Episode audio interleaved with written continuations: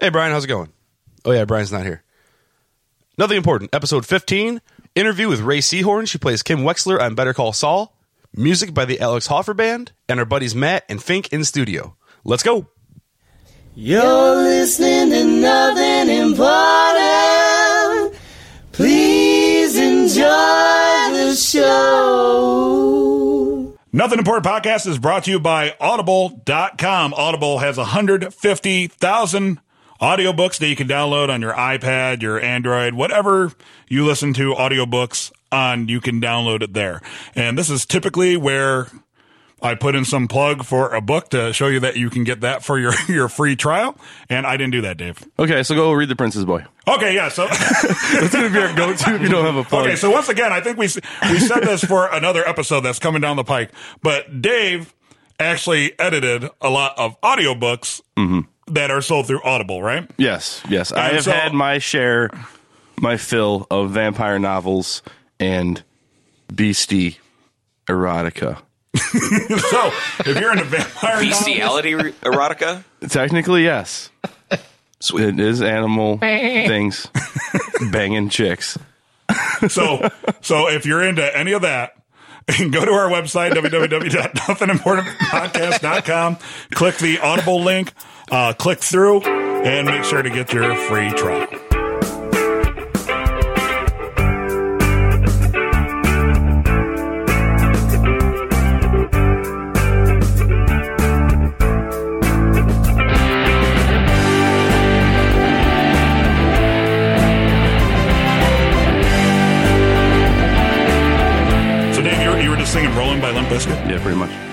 And Fink, you actually went to a Wait, wait. Bizkit. In parentheses, air raid vehicle. Let's get it right. And you went to a Limp Bizkit concert? Yeah, I did. I was in high school. Yeah. How, how, uh, was there just like red hats everywhere?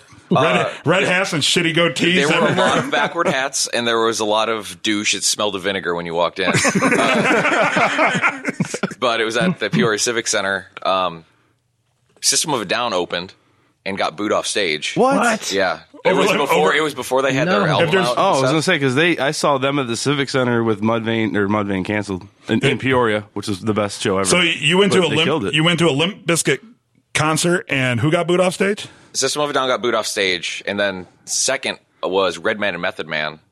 You know, so they Oh, did that's a right. rap They show. had that whole thing. Right. Yeah, and then Limp Bizkit was the you know finale. So that's how bad music was headliner. back then. As Limp Bizkit was the show. What the fuck were we thinking back then? Hey man, three dollar bill y'all is actually a really good album. You my like that album? opinion. Yeah, I- it's different. There's well, we we like used that. to like uh, when Dave and I had, you know, our band. Like we we kind of did the rap rock thing, but like for us, it was always like, haha, this is funny. We're doing rap. Well, it was rock. comedy, comedy, rock, rap, or Right, crap. crap, right? well, it was definitely crap. No one But the thing is, with you. Be- because I always talk about like I hate I hate my daddy music. You know what I mean? Like music that's like intentionally angry. It's like my second hated music next to like these pussy like emo bands that like sing like an entire album's worth of songs about how like they pined for like the popular girl in high school. I fucking hate that shit. So like Limp Bizkit to me, like even even back then, like just seeing this like chubby balding asshole in a red baseball cap, like act like he was like the biggest badass ever. I'm like, dude, you're like fucking five two. like, like, hey Fred Durst, I don't know if you know this, but you're fucking Fred Durst. you know, it's not like you're like some big thug or gangbanger. Well, I saw And by the way, if you're Fred Durst and want to come on the Nothing Important podcast, I never, saw, I never saw Limp Bizkit, but I definitely saw Fred Durst perform with Steel Panther at the House of Blues in L.A. And he was all uh, Oakland Raiders gear. really? He had like a like a Richard Se- uh, Richard Seymour Sherman jersey, whatever. Mm-hmm. I don't know, one of the linemen, and a, and a Raiders cap, and like you know, Steel Panthers like, "Hey, Fred Durst is here," and I'm like, "Oh, what?" Wait, did they say that on stage? yeah, they're like they saw him in the crowd. So They're like, Steel Panther's like, hey, Fred Durst yeah, is here. they're like Fred then- Durst is here. Like, they're like, you want to come do a song with us? And I was like, is this real? And then he gets up on stage, and I was like, that kind of looks like Fred Durst. And as soon as he started singing, yeah, you know, whatever, I was like, oh god, it's Fred Durst. he looked like he looked like Brett Favre after he retired. Uh, Brett Favre is freaking ripped right now, man. If you see him, he looks like a axe man. Oh, ripped like muscular, not Yeah. ripped, just like, drunk all the time. he's tired. Brett Favre is a fucking raging alcoholic. and if you're Brett Favre and would like to come on the Nothing More podcast and talk about your Let's raging don't. alcoholic, You shouldn't be slanderous about him being alcoholic. We don't know that, but he's probably addicted to pills. If I could. Yeah, his brain's a freaking bowl of mashed potatoes right now. this is this is what we kind of do here. Uh, uh, for those of you listening, it's typically me and Dave, but we have our uh, we have our buddies in studio right now hanging out with us. It's like fucking twelve. It's noon, and they are they already got uh, beers cracked. There's uh, Jeff. Say hi, Jeff. Hi, Jeff. nice. And Matt. Matt, how's it going? Doing good. Nice. was that a fart noise? Yes, it was. Had to get out fart of the way. A little nervous. No fart jokes. No fart jokes. No dick jokes. No fart jokes. This is not the morning ride. Yeah. Vagina jokes are cool. All right, so I think we got- we got off the subject there. So, did you have anything more to add about? Did we have a your subject? Limp Bizkit. Um, no, I mean, it was high school. So I Okay, mean, that's so- the thing. well, that- that's a good- let's that's a all good realize topic, that Let's- it was high school. That's a good topic, though. Let, let's talk about let's talk about that. Okay, so you went and saw Limp, Limp Bizkit. What's the uh, uh, Dave looking Yeah. back? What's the most Looking uh, back, what's the, what's the most um, embarrassing band you ever went to see? the most embarrassing band I ever went to see. Mm-hmm. I ain't ashamed of any band I've ever gone to see. Oh, come on now. Yeah, but there's something now where Van Halen. Okay, my first show, not my first musical live performance, was a festival, so I don't count that. My first show to see a specific band, Van Halen three with Gary Cherone. Oh wow. Yeah, yeah. Okay. Was that a free ticket? No, well, I guess to what radio station did you win that off of? Were you the ninth caller? Oh, yeah, how many times did you have to go? I was more excited to see Kenny Wayne Shepherd actually. yeah, seen it. sober Eddie Van Halen and Gary Cherone. Sounds like magic. That's not even Van Halen though. I mean, Yeah, no, that's Not not. You life. needed a fucked up Eddie Van Halen and some David Lee Roth up in that piece. Mm-hmm. but hey, Alex and uh, and Michael were still there and cool. So I have no idea who that is. the drummer and the bass player. Oh. Sorry, I, I, I don't know Van Halen. I've never saw like him to see. terrible- Oh, maybe ICP, and maybe I'm a little embarrassed about that concert. No, I wasn't. I, I've been to two ICP concerts, and I don't give a fuck what anybody says. They were fucking awesome. First panic attack in my life was at Yeah. ICP. okay. So, so, so years ago, like I'm not like one of them big, like you know, like I probably um, I appreciate ICP as how a lot of like middle aged men appreciate Kiss, right? Like, like, like I was talking about. Like I, I hate the whole, like. Come on, I mean they're painted like clowns. They're obviously not taking themselves that fucking serious, and, and like I'm, I'm drawn to that kind of music. Like they might be giants, silly ass music. Like I'm a sucker for that shit. Uh, you guys Mariah all know Carey, that, right? yeah.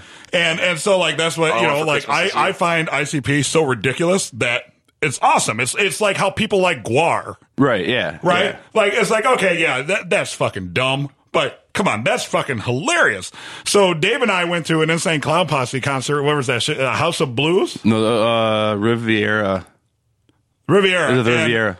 Right, and of course, so it's like all these people like rocking out to these uh, two fat guys painted like like clowns, and um, you know, me, I'm like, oh, yeah, let's go where the action is. Like uh, people punching each other, like let's go the fuck down there. and Yeah. and uh, Dave had a panic attack at an ICP concert. me personally, when I go to a concert and I know that there's uh, the there's the pit and it's going crazy, I didn't pay forty five dollars to get punched in the face. That's what my Oh, kind of shit. thing was. That's yeah. Oh, yeah. I mean, I, I'm gonna watch the show that's on there, and you know, see the visuals and whatever, and I'll get into it and sing the songs along with them and all Mm-hmm. that kind of stuff. But I'm not trying to split my head open. Well, that's the thing. That's because I was just like, as I was being basically shoved like horizontally across this crowd because the crowd just you know shifts dramatically, and it was all packed in. I was just like, I just want to watch the show. Like I need to get the fuck out of here. I can't see what's going on. To come back to the Limp Bizkit show real quick, um, the Peoria Civic Mm-hmm. Which Center. is a phrase that you really don't hear very often. Let's go back to Nobody the goes back to a Limp Bizkit show. it was a phrase I was embarrassed to say. Um, but at the Pure Civic Center, that's a hockey rink, and Oh, yeah. the way that you got or the floor was just covered with probably inch inch and a half paperboard. Like that's what you walked on. So as people were drinking, like, foam core board they bought it at Michaels. Oh, but, this but it was it was paper because Yeah. eventually it started kind of getting wet, and like it people started would soaking up like the when people were had drinks and stuff and would spill uh-huh. on Oh. it. So it started you know, kind of getting kind of crappy as the show went on. And eventually, when the Limp Bizkit started playing and all that kind of happens, and the pits started showing up, and oh my god, crazy stuff. Um, some people thought it was a good idea to lift up one of these sheets yeah. and use it for crowd surfing. Yep. So you know, people were on top of this and they're crowd surfing, but now they have a big Like so, of they it. had like a crowd surf board. Yeah. All right. Essentially, yeah. Um, but now you have a gigantic piece of exposed ice because it's a hockey rink, and uh, within 15 minutes there was blood all over it from people s- being packed on the floor. Stepping backwards, not realizing there's exposed ice, and then cracking their skulls on it. like it was kind of scary, actually, for a bit. So maybe I take that back. Maybe I do want to go to a Limp Bizkit concert. That sounds hilarious. That 'cause I saw the I can't remember the name of the show, but it was the Slipknot, Mudvayne, Deftones, American Head Charge thing way back in the day, which Mm-hmm. Mudvayne canceled their homecoming show, so people were already kind of pissed off. The same thing happened. They Mudvayne started played your ripping up- homecoming dance. Yes, the Enchantment Under the Sea dance. Marvin Man, asked. would that be awesome? That was the sound they were looking for. So anyway, Nothing says awkward teenagers grinding. it's your cousin Marvin Tarnakian. Surge, it's your cousin. Anyway, um, so it was pretty much the same exact situation where the patches were coming up and like the ice was exposed, but somebody, some girl got up on top of the uh, the board. Like there was two across the thing. They started having a stripping contest, and one of them got arrested for public indecency. Apparently, Oh, Did, did everybody boo and throw shit at the police? Yes. What about you, Matt? What's the uh, what what concert would you probably not typically admit to on a podcast that you went to? Ugh, this one hurts to say, but Third Eye Blind. Third- oh hell yeah, dude. You like I Eye wanted Blind? to step off a ledge, my friend, on that one, but uh, that was a a rough concert. I don't know. Like I look back now, and that was probably the weakest concert I've ever been to. Honestly, Yeah. I thought they would put on a hell of a show. They- I, I don't know. I didn't. I don't particularly care for that lead singer. He's too. I don't know. Feminine for me. Mm. Always whiny. It's the reason I, don't hate know. Maroon Five. Well, their music sucks, but that's another reason I hate Maroon Five. was he as Part of- strung part out of as, the- was he as strung out on meth as his song allude to? He looked lively. I don't know. He's so funny. to me. But uh, yeah, I wanted to get out of there quick. It was a it was a pretty rough show. We're doing a three day tour in twenty five minutes. You, you know what I what I love uh, about doing nothing important because uh, Dave and I also do it's all good man Better Call Saul podcast and we and we keep to Saul, but it started with nothing important. What what I loved about it is we we set ground rules at the beginning.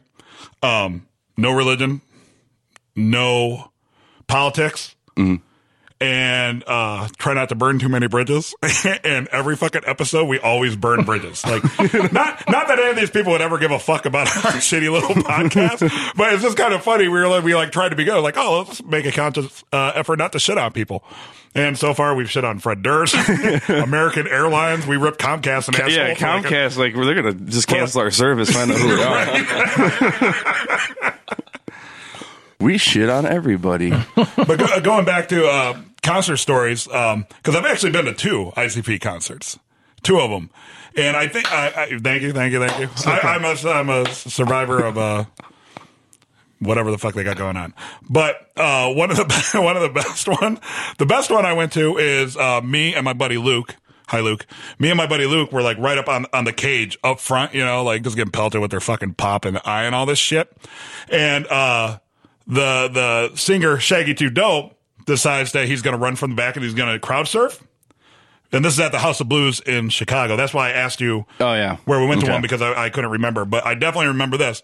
So he takes a running start, trips over a Faygo bottle, and busts his head right off the cage right in front of me. Oh, and like, like they didn't stop shit for like 15 fucking minutes, and his body's like folded backwards, like in like the little walk area for the security guards between the stage, until like uh Violent J, the other rapper, realizes it, and they they cut the fucking show. he was laying there for like 15 minutes, just basically drowning in Faygo. But then what was cool, what was kind of cool about that, because they were touring with like a couple other groups. So obviously they have to call the show because, you know, that, that was like the main, the main act. Uh, but what was cool about that is uh, they call the show canceled and like, like th- th- fans of that, like, like, let's face it, there's a lot of fat fucking dorks that take that shit way too seriously, the, the j- juggalos or whatever. but, but at that concert when that happened and they called in the paramedics, like all the shit, like mosh pit, like people punching each other, it was like dead silent. And it was like the most orderly exit out of any building I ever saw. And it like House of Blues just got dead silent. Everybody filed out, um, filed out nicely with like no incidents. And then it was kind of cool because like the two opening acts, uh, while the the guy was being rushed to the hospital, the two opening acts were like right outside the exit doors, like shaking hands and thanking people for coming out, even though they had to call show. So I don't know. I just I just think that's because like when you think ICP, a lot of people are like, oh, you know, like these these fat fucking women, like welfare queens, like fucking painted their faces to go get a job at the DMV or some shit. Yeah, but like, These welfare queens that paint their faces to go get a job at the DMV. isn't that what happens at the DMV? Mm-hmm. I've never seen a well, okay, I have seen a painted face at the DMV. but I mean, I would expect that those people are going to work at the mall at the corn dog stand. like uh, the people who go to ICP concerts are the kind of people that make a career out of piercing ears at a kiosk in the mall. It's lucrative though. I'm sure it has great benefits like all the body piercings. all, all, all the fake plastic hot pink diamond earrings that you can muster. I haven't even been in a mall in years. Have you guys even been to a fucking mall? I only go to the mall when my girlfriend wants to go to the mall, and we go to like four shops, and we we'll walk around, but every second I hate it, um, and it's mostly not the stuff that's in the mall that I hate because there's things to look at and do that. It's the people who are there at the mall to be at the mall. Oh. Like their purpose for the day was to go hang out at the Yo, mall, let's go hang out at the mall. not in a cool mall rats way. Like not because I need to buy things from various stores, so I'll go to where they're all centrally located. It's I'm gonna go hang out at the mall. I've never been. I can't think of one time in my life, even when, even when I was younger, be like, No. man, I am gonna go to the mall to fucking hang out. This show's mid-show music break is Alex Hoffer with "Keep Searching" on his "Free from Apathy" album. For music, bio, and show dates, go to www.alexhoffer.com.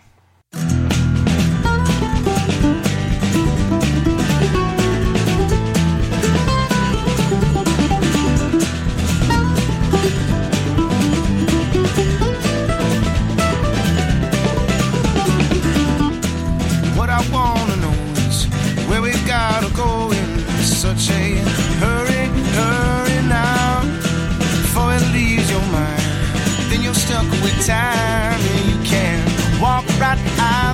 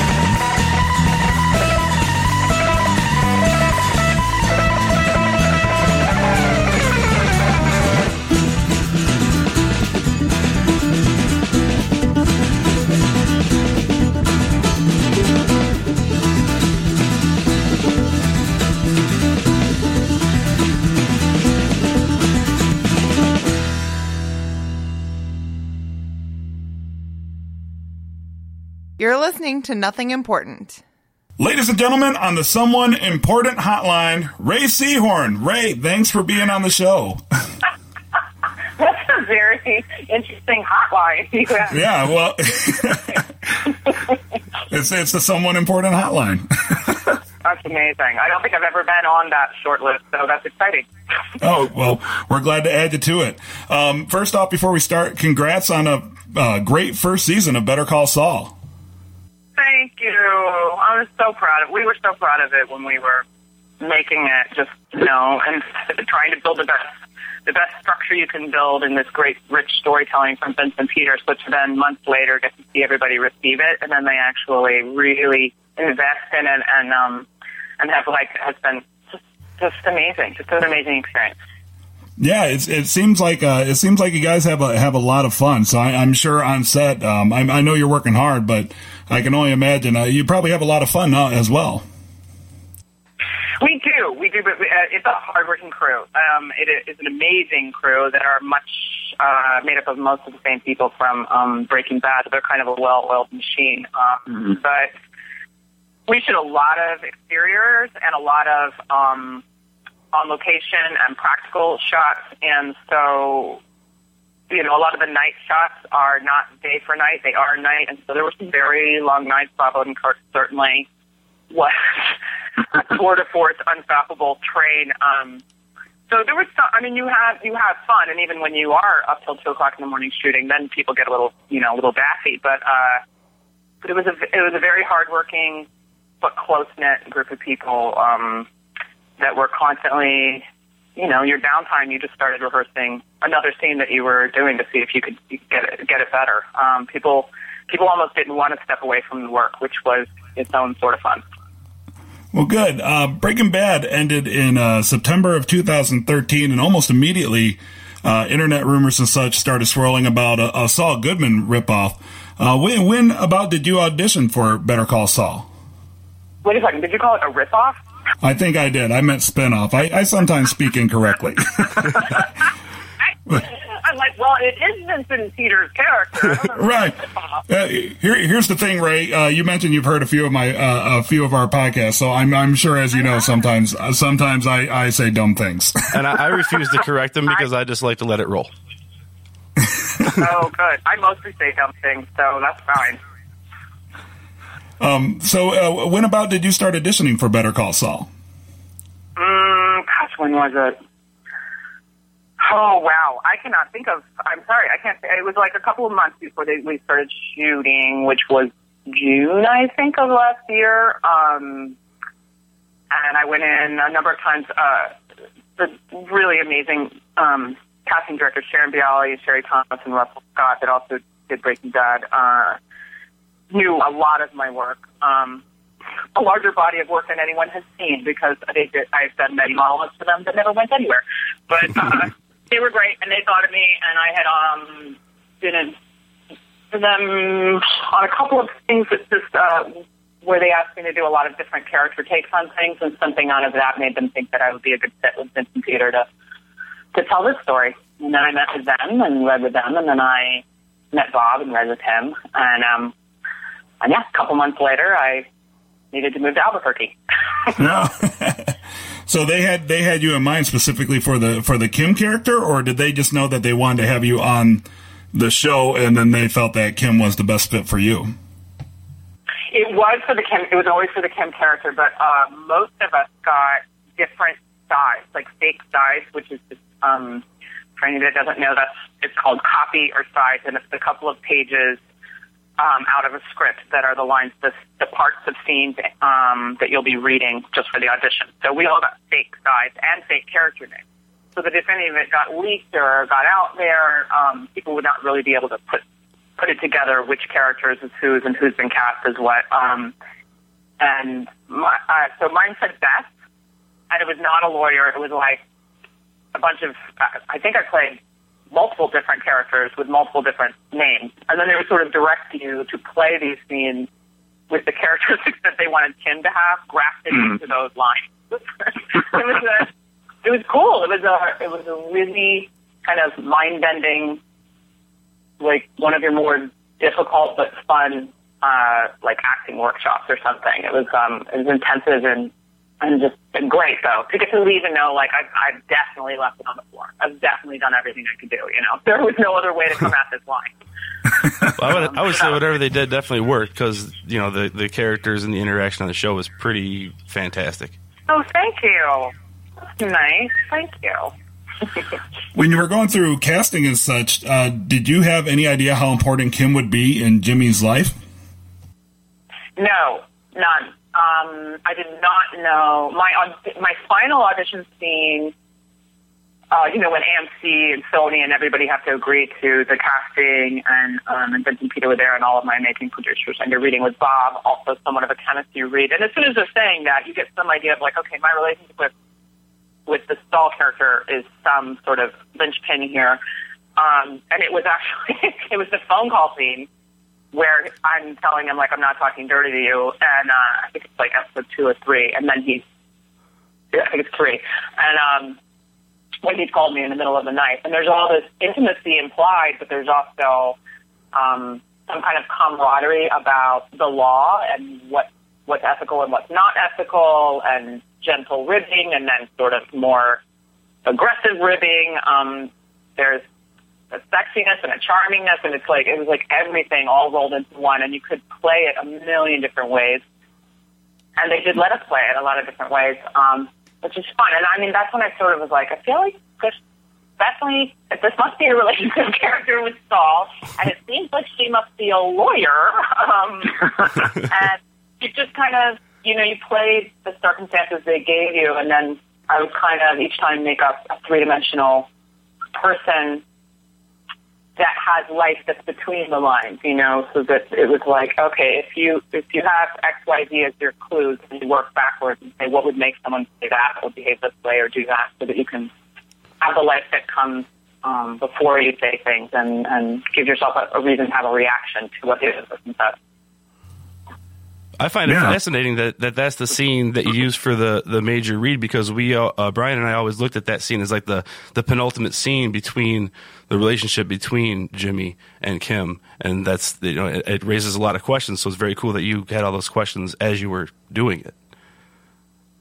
Yeah, it was, it, it was great. And then also, um, more and more I realized these are two people who um, let their guard down with each other. Um, there's a, you know, all of their scenes were like alone, like talking to each other on the phone or late at night in the nail salon. And um, you see, you see very different sides of both of them when they are each other's confidants and alone, which was such a just such a really great and beautiful thing to explore to have that because we all kind of have that that that little microcosm where you can just be you and let it go. Um, and, uh, and it was and it was really it was really fun. I when I when I did get cast though they called I totally get made fun of this now just because Vince and Peter know it. But my agent had called me when I when AMC and Sony and everybody agreed that um that it would be me and you know, I was thrilled to have even auditioned at that level for all of them. Of course, I wanted the part, but you can't hold your breath or you'll explode, literally and figuratively. So, um, and they called me, and I was floored, and I was walking down the street, and I was with my um my fiance, and we were going to dinner, and I just started crying and just burst into tears and was so happy, and makeup running down my face. We couldn't go to dinner anymore, and I'm just running around like a freak on the corner at Venice Beach. And um, my agent says quickly, she goes, no, no, no, hang on. I need to tell you you have to agree to a few things really quickly before we get off the phone. I was like, what? What? Yeah, what? I already signed away everything. You have to move to Albuquerque, whatever you want. And so she said, uh, well, they're going to release things little by little to, you know, Deadline and various um, media uh, outlets to say who's been cast and, and because you can't tell anyone. And my agent I adore, and she has incredible volume in her voice. So my fiance could already hear her anyway, and he can see me crying. I'm like, well, he already knows, and she's like, that's fine, but don't tell anybody else. He said, okay, you know, just for a few days. But also when um, when they announce it, when it does come out, you need to just agree with whatever it is that the way that they put it out to Deadline and everybody else, um, Hollywood Reporter and all of those places. I said, fine, fine. She said, well, I'm just saying that because they're going to change um, to change your name, and so they're going to use the name Beth, and you need to agree that yes, that that that's you. And I had forgotten that one at one point my character in because I auditioned for a while, and I had forgotten that Beth was one of the names on one of the sides of the characters that I played. So I thought she meant me, that Rhea Seehorn. I need to change my name to Beth. Agree when when my mom calls me tomorrow. So it's like, so I thought you, so you didn't get the part. Some girl, and I was like sad. I was like, wow. So no one will even know. I guess let's just pick some woman named Beth. Or do I have to tell people my name is Beth? And aren't my friends going to go like, no, it's not. What the hell are you talking about? And I'm just going to have to act like I've lost my mind. She was like, it's just for a few days. And so I just agreed. And my fiance, who could hear it all, was like, wait a second, you have to change your name? And then I got all defensive. And I was like, it's fine. That's just in Hollywood. That stuff happens. And it's shut off. Totally thought I had to change my name for two days. But I didn't. Um, yeah, that's, uh, Dave and I often go back to uh, the scene uh, in the first episode where uh, Jimmy comes out, kicks kicks the crap out of the garbage can, and then you're leaning against a wall, and he and he takes the cigarette out of uh, out of your mouth, Yeah. takes a drag off of it, and hands it back. And uh, the way that they play that, it was it, it was it was super ambiguous because Dave and I were watching. We're like. Well, who the hell's that? Where's what is like? You can't just walk up to a stranger and take a cigarette. So she obviously has to be somebody somebody very important. And then, uh, you know, it, it seems, you know, just as you said, there, there's a lot of affection be, between the two of them, but the actual nature of their relationship is kind of left up to the imagination of the the viewing audience. And uh, Dave and I on It's All Good Man, we went kind of back and forth in a few episodes talking about it. And then uh, the robot sex voice was brought up, and we're like, "Whoa!" Like, okay. so so uh so do you think um it, coming up in season two do you think that there will be more exploration about maybe like the romantic or like previous romantic feelings that that kim and jimmy had towards each other You know, I mean, I can tell you with the utmost honesty that I don't know anything. They're in the writer's room now, and they're not telling me anything. Um, but I can only imagine that they will continue this kind of onion peeling layering that they do so well with characters. And my character was um, particularly enigmatic and was just about just as much about what she didn't say or express as what she did, um, which was fun to play too. You know, all the all the times that she chooses not to um, show all her cards or let her guard down or say something. Uh, and, I- and I loved playing that. And I loved that they gave us the breathing room in our scenes when it was just Bob and I to play um, the intimacy that's between the lines. You know, like if you know someone that well and you're that close, they can. There's almost nothing that could be said at face value. It's always like has some other context or sub or subtext to you, and I just kept taking clue like the scene you were talking about, which is one of my all-time favorite scenes I've ever gotten to shoot, and um, and it didn't hurt that it was shot like film noir or an Edward Hopper painting by the brilliant um, uh, Albert Stowe, uh, our DP, and um, I was just uh, I, I remember just thinking like the same thing you said. You don't take a cigarette out of somebody's mouth and put it back in unless Right. you know them very very well. Right. um, and she doesn't she doesn't flinch. That's the other thing. And and they write they're very they're um, explicit with their uh, Arthur Albert. Sorry, the DP. I just put his last name like I'm in gym class. I don't know why, but it's Arthur Albert. Um, they they're explicit in their stage directions that Kim doesn't flinch when he does that. So it's just it's amazing. You get very detailed things about your character that are almost like some of the fine brush work without the broad strokes instead of the other way around Right. and um, and you so you just keep this character, their characters. It it feels like they just keep coming more into focus. Um, you know, you're getting a little more detail, and a little more detail, and then you realize what's appearing in front of you.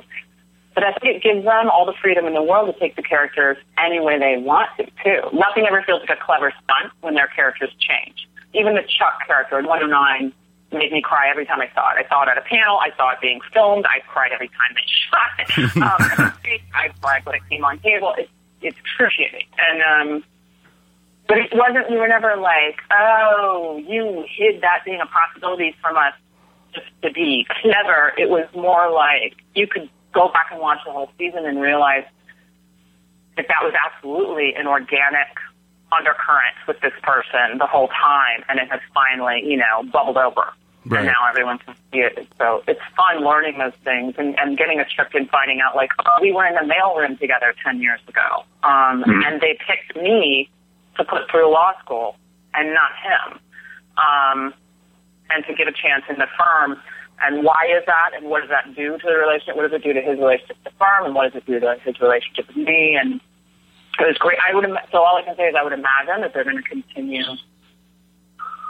that kind of um, exploration and and uh, and keep following that. But I don't I don't know anything specific. Speaking of uh, speaking of Chuck, you, you kind of touched on that a bit. What do you think Kim's uh, reaction to Howard was when when uh, he told Kim, you know, that Chuck was kind of pulling all the strings, and, and Chuck was actually the one working against Jimmy? How do you think How do you think your character Kim reacted to that? I thought about that a lot because that reaction would be between that scene and when I go to the nail salon to tell him to take the deal, and um and he berates me, and I just sort of stand there and take it because I don't want to tell him why. Um, I think she is devastated for Jimmy. Um, however, I don't. They showed little about what I thought about Chuck prior to that, but I, she definitely thinks he's. I think she looked up to him, um, especially as a pillar of the law, and the, and and she definitely thinks the firm she's at that he was such a huge part of uh, is the right way to go. That's the right path. That's the right road to um, to travel and all of this. But Hamlin, even though she finds out he's not he's not the one behind always thwarting Jimmy, that's not that unusual because uh, every time I tell Jimmy's character to um, to worry about himself and you know with the billboard scene and don't make it a personal vendetta, it's always in the vein of because you are you could be something amazing on your own if you let go of these other personal conflicts. She never agrees that Howard's a villain, and I don't think she thought he was. The first time you see her shaken by, huh, so that's how loyalty works, is when he boots her out because she loses the Kettlemans through no fault of her own. And I think that shook her a lot. And so she's really starting to question, um, in my estimation, like, so what is the good and the bad and the right and the wrong? And okay, so that's who Chuck is, that I thought was an untouchable pillar of ethics and law. And that's who Hamlin is, depending on if the chips are up, you know, or down. And the person you're calling everyone thinks is like Slippin' Jimmy is the least duplicitous and the most loyal of anybody. Yeah. So What do you I think that's what I thought she walked away from is like shaken, very shaken by somebody trying to mess with your foundation of how you, you know, whatever your moral compass is in life. When somebody starts shifting the needle, it's mm-hmm. unsettling, but none of it is worth. As as you see in ten, she just tells him very simply, and it was written beautifully that all I say is, "I didn't want you hitting your brother," and that was enough for Kim to take whatever abuse he hurled at her. So, uh, on that same note, what do you think Kim's reaction will be when she learns that Jimmy walked away from the opportunity and the meeting that she set up with uh, the attorneys from Davis & Main, in the season finale? You people ask me that a lot, and I'm not sure. I'm still pondering that. Like, what was she just left there, you know, furious or fuming, or? well, I've had a lot of different thoughts on it, and I've gone a lot of different directions. I'm very excited to see where they pick up with that. Um, I think she did go out of her way to make that uh, possibility a reality, um, and she probably doesn't like being embarrassed. Can can not enjoy that uh, in front of the other partners and everything.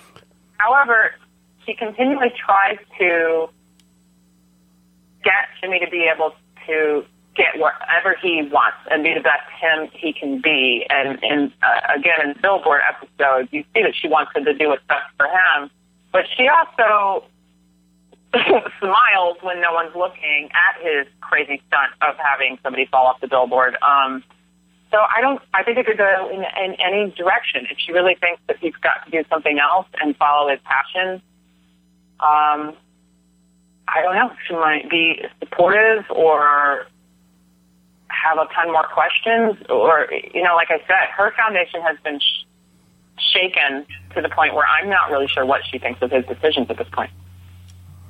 Gotcha. Uh, we only have a couple minutes uh, left, so I'm I'm I'm not going to take up too much of your time, but I I have to just put this out here. Uh, my wife loves uh, Romeo Romeo and Michelle's, and you actually played uh, a character named Ashley Schwartz in the ABC Family. Uh, prequel Yeah. Romeo uh, for Romeo and Michelle. Do you think that there's going to be any chance of like a third Romeo and Michelle movie, like set in present day, where it really ties the whole universe together? I don't know, but we should definitely start a petition to Robin Schiff because she is brilliant, um, the writer and director of that. She's just amazing, and that character was so much fun to play. Just straight up villain with an entirely different set of social social norms and ethics that like don't exist, and she doesn't care that no one else gets them. Um, she operates completely by her own standards, and it was just so much fun. And oh my god, and Katherine Heigl and Alex Breckenridge were amazing in it, um, as well as um, uh, Alexandra, who's now on um, Transparency, was in it, and uh, Nate Faxon, who's gone on to be brilliant as a writer and an actor. Um, God, we had fun.